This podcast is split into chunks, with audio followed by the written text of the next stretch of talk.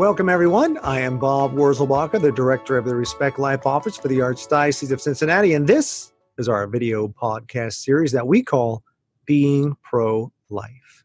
Each month, we'll discuss a different topic in the Respect Life arena. We'll hear personal stories from people deeply affected by that issue. And finally, we'll share ways that you can get involved. This month's topic is palliative care. Let's talk now with this week's guest. Will you please introduce yourself? Hi, my name is Jill Raisin, and I live in Dayton, Ohio. Okay, Jill, let's turn to you. You have a story to share with us. Yes, I do. So, my mother has been living with Parkinson's disease for about 20 years. And about a year and a half ago, she started experiencing, well, she went to a memory care specialist and they recommended that she go on the generic form of Aricept. And she did, and she did pretty good with that for a while. But I would say probably towards the end of the summer, she went on it in February, and by the end of the summer, she started being tired and lethargic and really not being herself. We noticed signs at my parents' 50th wedding anniversary party. And then again, I saw signs at Thanksgiving when I went down to visit. And I had some real concerns about my mom's quality of life and wondered if it wasn't the medication that was causing it. So, long story short, we decided to take her off the Aricept after discussing amongst my siblings and my dad. Went down in April again to visit, and she was a completely different person. I felt like I had my mom back. But then she came up in May, and it seemed like she had made an exponential slide.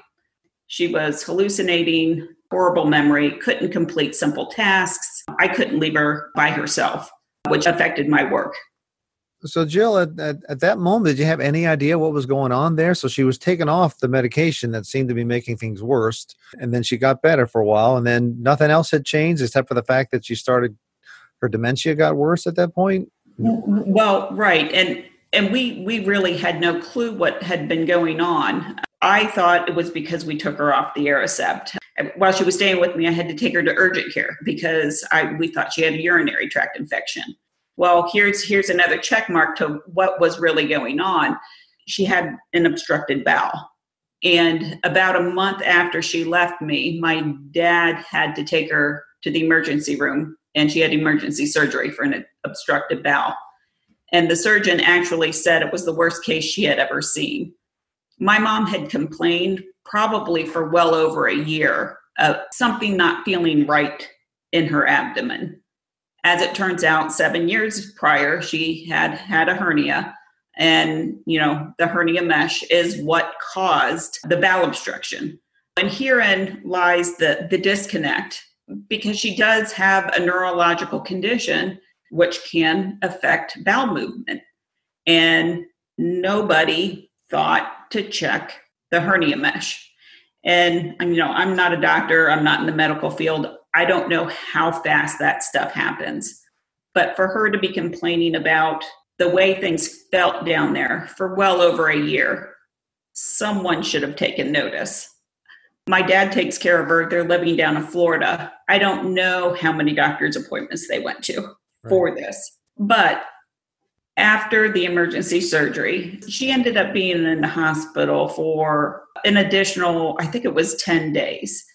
And I talked to her every day on the phone. She's down in Florida, I'm up in Ohio. And about the third day, she was starting to have more lucid conversations. And I thought, okay, you know, she's turned the corner but then she seemed to take a, a, slide again and was extremely confused, hallucinating, couldn't hold a lucid conversation at all. And that's when I really started questioning my dad, who was the, down there with her. And I, I just asked him, what kind of pain meds do they have her on? And are they giving her her Parkinson's meds? You know, his answer was, I don't know what they're giving her, and no, she's not receiving her Parkinson's meds. So I'm pressing him to find out what they have her on. My sisters are calling the nurses station, and we can't find out what's going on with my mom. two of my sisters were making arrangements to fly down there, but that all takes time to coordinate because they both work full time. And so we're relying on my dad. And finally, around the seventh or eighth day, he told me that they had her on hydrocodone six times a day. And my mom at that point probably weighed about 100 pounds. And I was pretty much alarmed by that because, you know, I have had family members that have had surgeries and they were on nowhere near that kind of pain medication that far out from the surgery. And so I, luckily I have a friend who's an emergency room doctor and I called him and I just said I just need somebody to run this by. I said I'm not looking for a diagnosis. I said but this seems like an awful lot of painkillers to be giving a 100 pound woman. And you know he confirmed my suspicion and he said it does sound like an awful lot. And uh, I just called my dad and I said you need to take her off those painkillers and get her back on her Parkinson's meds. Because at that point in time, the only thing when she was awake, the only thing she was complaining about was neck pain because she was essentially passed out in bed most of the time. And she would she never complained about her abdominal surgery at all. Jill, I'm going to interrupt you again. So looking back, even do you have any idea why they kept her on that much medication that long? Is it because they felt like she was complaining of some kind of pain and they assumed it was the surgery as opposed to her neck, which is always going to be there because of her Parkinson's, or you just you just have no idea? Yeah, I, I have no idea. And I, I think at that point the surgeon was out of the picture. You're talking about a hospitalist and then the nursing staff that was caring for her. She obviously wasn't doing well on the drugs because they they were causing her to hallucinate, which then caused her to want to try to take her IVs and stuff out. Right. So they would have to tie her down and put gloves on her, or they call them mittens, so you can't use your hands. And when they've done that for the third time, and this is you're, you're now five six days out from surgery, this isn't right. Right. This isn't how it's supposed to be. Right. And if something had been truly wrong with my mom at that point, when my dad asked to have her taken off those pain meds, they would have said, no, she needs them for this. Right. But instead, they discharged her within 24 hours. Wow. Said, okay, take her home. Yeah. So it sounds like they may have been medicating, though maybe we shouldn't second guess, but no, I but. I, I don't know, but they were clearly over medicating her. Right. Anyway, okay, so continue. Sorry. We took her off the pain meds in the hospital, and within 24 hours, they released her. Right. They did release her to a rehab facility and she did well there and she was recovering nicely and at that point my siblings myself and my dad had made the decision that she would be much better off living in ohio which is where she spent the majority of her life so my parents made the plans to move back and so my mom was going to be in rehab for an extended period of time not only because of her surgery but when you layer that with parkinson's disease which is a mobility issue she was a very high fall risk. And so she needed to be in a rehab facility until she regained her strength. And so we moved her from the rehab facility down in Florida to one up in Ohio. And when we did that, again, it's just a story of over medicating. You know, she did see a neurologist in the facility up here, she did see the hospitalist, but they tripled her medications in some instances to the point where she, she wasn't sleeping at all. I don't know if that was a function of medication, if she became severely depressed and was manic. I, I don't know exactly what was going on. But when she wasn't on any kind of anxiety medication, but she was anxious in the hospital. So they put her on anxiety medication. That was three times a day. They took her depression medicine and increased it from one pill a day to three pills a day. And then on top of that, all of her Parkinson's meds, anyway, she was getting to the point where she was going to be released. She wasn't sleeping at all at that point. They had somebody observing her. So we again asked for her to be released to our care, which she was. And she was out of the rehab for 24 hours and she fell and broke her arm. I wasn't probably three feet from her. She was using her walker at the time. You know, it happened in slow motion and right. I couldn't catch her. And then when she had her broken arm, typical treatment is they put you in a soft cast to allow the tissue to swell. And that's fine. But when you're dealing with a patient with dementia, you can't put a cast on them and expect them to leave it on. And so that led to her having to have surgery. The bone had set perfectly in the soft cast, but because she ended up in the two week period, took the cast off three times. I asked my dad simply, go get duct tape. And you know, hindsight's 2020. I, I should have gone and got duct tape and put it on myself. And we probably would have avoided that second surgery. But everything's good now. We did take her to a neurologist up here in Ohio fairly quickly after she got released. And he was in agreement that we should go back to baseline of where she was before her obstructed bowel surgery happened and then address the symptoms one at a time as they came. So that's where we are. My mom is much better now. She's lucid, I would say minimal dementia symptoms, I guess, compared to most. I mean, it's, I would call it mild dementia, not severe. Right. And then on top of her Parkinson's. Uh, so she does still need caregiving, but much better than she was. Right. So this seems this sounds like a situation of I mean there's a lot going there were several things going on with your mother and in in some ways she's probably in good care but by not for example right with the with the complaining of the bowel issues for a long time?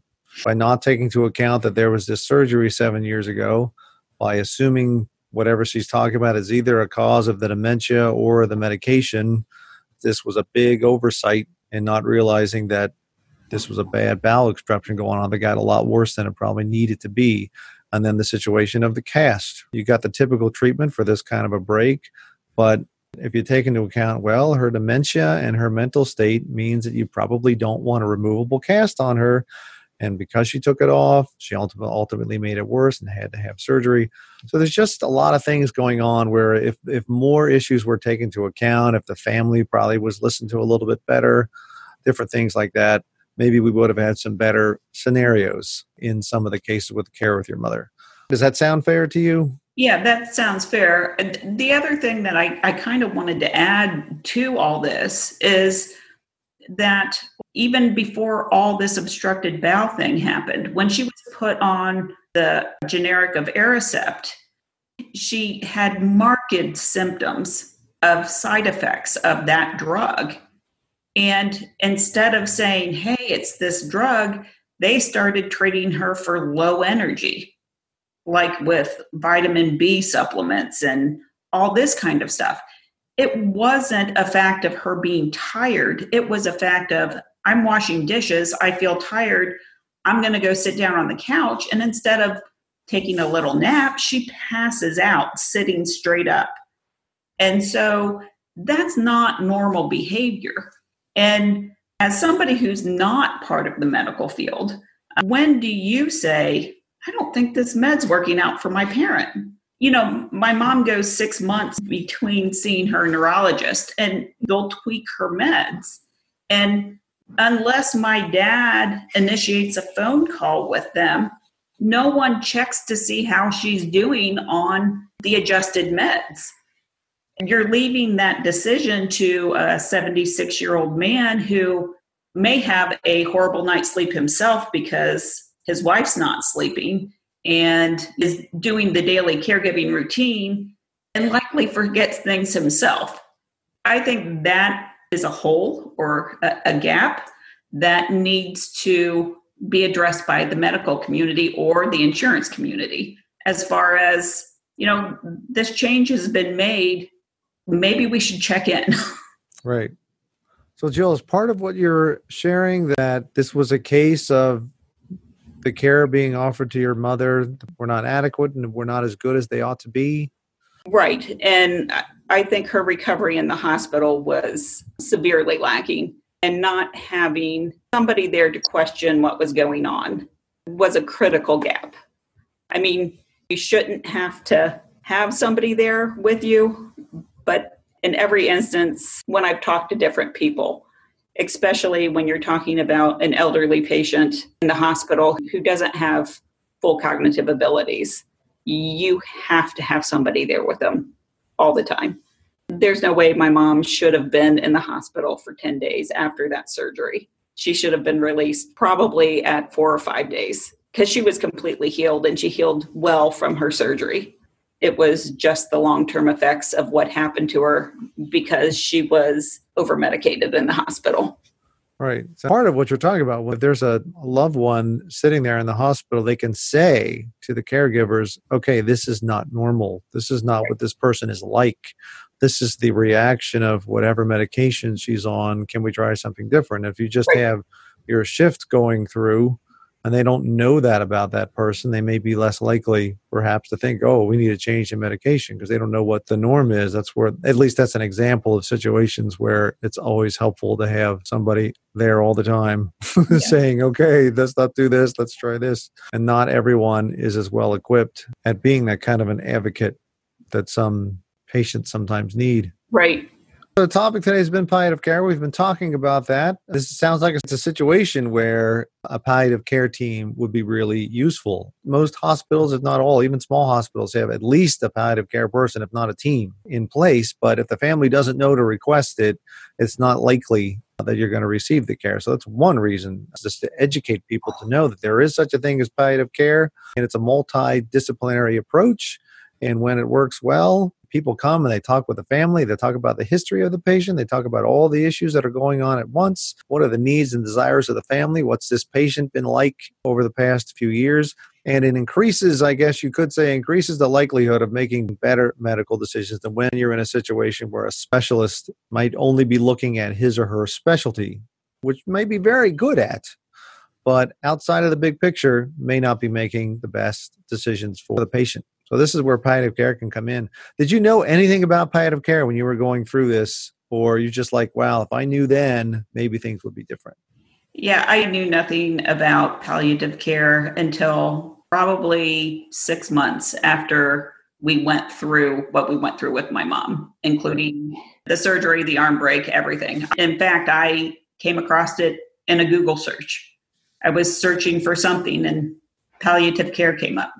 Right. So have you since contacted a palliative care team at a hospital or, or did that's all pass and you're just not in a situation now where you need it right now? Well, right now there are a lot of doctors and we're moving towards finding a palliative care doctor for my mom. She currently has a primary care physician and her neurologist, but I think we need somebody to tie everything together and possibly support my dad more as far as his caregiving duties go. I mean, as far as making those medical decisions.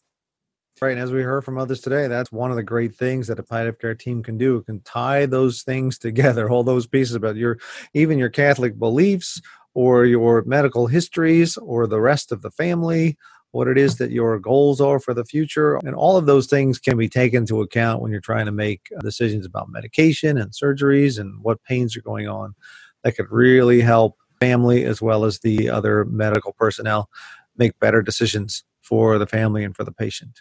All right, Jill. Well, thanks for uh, thanks again for sharing uh, part of that story with what's going on with your with your mother and your and your father actually still. So part of what we're hearing, right, is a message of when you know medical situations arise particularly as people get older it can be a lot easier to go through those situations if you're more prepared for said situations. You can prepare for those both and knowing what the, your loved one is going to want what kind of decisions could be made in advance while they're still completely mentally there what kind of financial decisions need to be made based on what you know might what happened i recently went through a situation with my own father and my father-in-law where particularly in my father-in-law's case where it would have been very helpful if we could and it does it's not that in this case it's not that we didn't try we did try but he wasn't interested in talking about these things in advance and so we just had to face them when they happened but anyway so for starters it sounds like you probably have some advice for people to encourage people if you can before something happens right we're all getting older every day. Nobody's not getting older. Everyone's getting older. And oftentimes, health things come with age So, what kinds of things do we need to ask our loved ones and prepare for so that we can be better equipped when they get to this stage when they need a lot of end of life care or palliative care? I think it would be good for people to discuss with their parents what they want their lives to look like. We're also lucky to, to live our lives out in a healthy manner. Um, that would be great, but that's not the case. Sometimes emergencies arise, and it's better to have a plan in place or at least an idea of what your parent wants instead of trying to fight fires. Do they have a will? What kind of means do they want to be kept alive if there is an emergency. And I think it's important too to have the discussion not only with one of the children, that all of the children in the family are aware of the parents' wishes so that the person who ends up being there and needs to make decisions isn't held liable by their siblings for anything that happens. I really do think it's important to sit down and have a discussion with your parents. You know, dad's the primary caregiver. What if dad falls and breaks a hip or or dad has a heart attack? What would we do then? We've had the discussion of what happens if my dad goes first, but what happens if my dad needs caregiving too? That's something that we haven't really approached yet. We're all going to be together at Thanksgiving and you know, we plan on having some family discussions based around what my parents want their next five to 10 years to look like. Do they want to stay here? Do they want to move into an assisted living facility where they could rent a cottage but have care available if they need it? There's all types of places that are being built around Dayton. I'm sure there are in Cincinnati as well. Would, would that appeal to them? The social aspects of going into a, an assisted care facility my parents have multiple friends that live in uh, St. Leonard's up here. They frequently attend some of the outings with their friends that go on at the facility. So, a nursing home doesn't necessarily mean a brick and mortar building. Sometimes it means a campus that has cottages and more full time care options if those are needed. And I think discussing them with your parents, even if they're completely against going into nursing homes, planting those seeds of having the care available. Because I know a lot of elderly people grow fearful as they live on their own at home, whether it be afraid of falling or just afraid of something happening and nobody else being around. So, you know, those are things that families should discuss and everyone in the family should know about. Right. And that's perhaps especially true when there are several siblings uh, that can be involved. Uh, I am aware of situations where there's several siblings going on. They didn't talk about in advance. Now you have to make a quick decision, and and somebody has to make a decision, and you make that decision, and then when the other siblings get involved, they're like, "How could you make that decision?" You know, I mean, that's if there's no time and somebody has to make a decision. It obviously would have been better if you had thought about it in advance. This is what we're going to do if this happens. Right? That's always going to be the ideal situation. So yeah, so highly encourage people to have as many of those kinds of conversation before such things happen. Thanks to everyone for talking with us today about the importance of palliative care, how anyone can get involved to improve the quality of life for so many people, and how it is bigger. It is it is not only for hospice care, it's for all kinds of reasons that we've already been talking about today. So thanks for being with us today. Thanks for having me, and I hope my story helped. And I want to thank all of our viewers and listeners for tuning in on this episode of our Being Pro Life series. Head to the website and view all the links talked about in this episode at www.catholiccincinnati.org slash being pro life.